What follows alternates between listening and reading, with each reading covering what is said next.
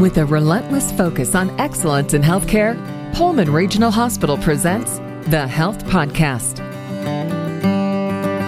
You know, most of the time we have the luxury of planning our surgery on a date that works for us. But sometimes life throws us a curveball and we suddenly require emergency surgery. And we're lucky to have surgeons at the ready to perform that surgery for us day and night. To talk about 24 7 emergency surgery coverage and what you need to know, today we'd like to welcome Dr. Ronald Martin, an emergency acute care surgeon with Pullman Surgical Associates. Hello, Dr. Martin. Good morning. How are you? Wonderful. Great, great, great day to have you on the podcast. So, Pullman Surgical Associates is a team approach. Could you explain for us how this unique structure is set up between the surgeons?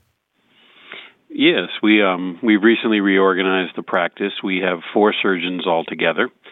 Two of us who are fairly senior guys who spent most of our life doing high-end complex surgery at referral centers handle all the acute care emergency stuff and the inpatient work. And then we have two partners who are uh, earlier in their careers who are doing most of the outpatient uh, surgery and the clinic work and seeing the um, elective things so that we can uh, make it easier for people to to get in and be seen and not have delays. Sounds like a great team. Now, as an acute care surgeon, you're available 24 7. How does this structure help Pullman Surgical Associates provide patient focused care? Well, I think with us being able to handle the acute care aspect, that um, we're able to respond to things fairly quickly, and we don't have to worry about shutting down clinics or um, canceling other elective procedures to do it, and it also lets our our partners who work predominantly out of the office uh, be able to see patients on time and not get pulled away for emergencies and have to cancel appointments. And we think overall it makes it much easier for the patients to get what they need either inside the hospital or outside the hospital with fewer delays and fewer interruptions. Right. Now, emergency surgery, of course, is unplanned and unexpected. What do you want your patients to know if they end up in your OR?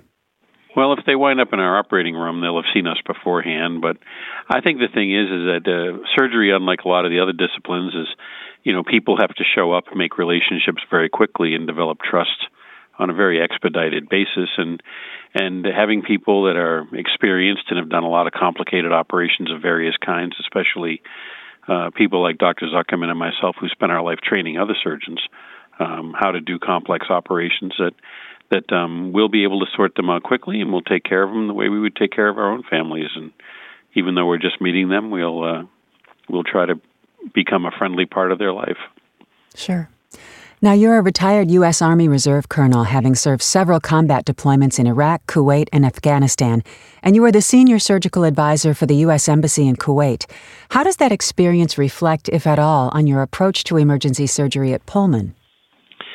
Well, I think when you work in austere environments, which is largely what battlefield surgery is all about, and you work in complex systems, which is what I did, um, then you learn how to make things happen that are unexpected. You learn how to deal with resources that are shifting and variably available. And particularly when you live in a a place where weather can be a factor and transportation can be a factor, it's helpful.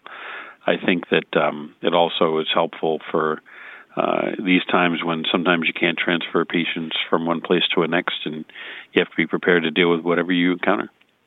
Yeah, I'm thinking part of the training of the new surgeons coming in, just getting ready for the field, has got to be a lot of it is mental, correct? Yeah, that's that's that's one of the harder parts. I mean, especially when you spend a lot of time overseas, you're you're completely dislocated from you know your day to day life and your family, and and that certainly is a challenge. But in those environments, you can focus on what you're doing and and hopefully rotate home and be the better for it.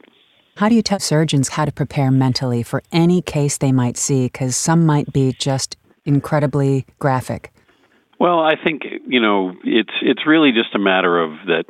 Uh, surgery is not as much a one person show, I think, as people sometimes think. I mean, there's a team effort. There's a lot of discussion that goes on behind the scenes people know that they can run things by one another no matter where they are. I mean, thankfully we've got cell phones and FaceTime and Skype and all the things that one can do electronically, like have a discussion like this, and and so um, I think that people just need to share their information with one another. And when you run into something you're not sure about, reach out and get some help. And that goes in every direction. I mean, it's not just even being inexperienced. I mean, everybody needs a fresh set of eyes and somebody to to help them as a sounding board from time to time.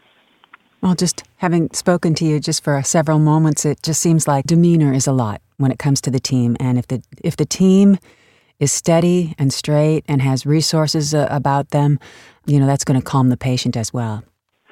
Yeah, and I think if your surgeon looks like they're losing uh, control or composure, it doesn't usually invoke a lot of confidence in the patient. So it's a good rule of thumb. You want your surgeon to at least appear comfortable. Um, they should actually be comfortable, but you should at least appear that way. And it's it, this is a job like every other job. There's there's a way to do it, and there's a way to make it safe and easy for people. And if you just do the job correctly, it almost always works out just fine. I just want to thank you for your service and for all that you do for our wonderful patients. It's just been a pleasure to have you on the podcast today. Well, thanks so much. I appreciate your time. And you can learn more about this subject, providers and services at pullmanregional.org slash general surgery.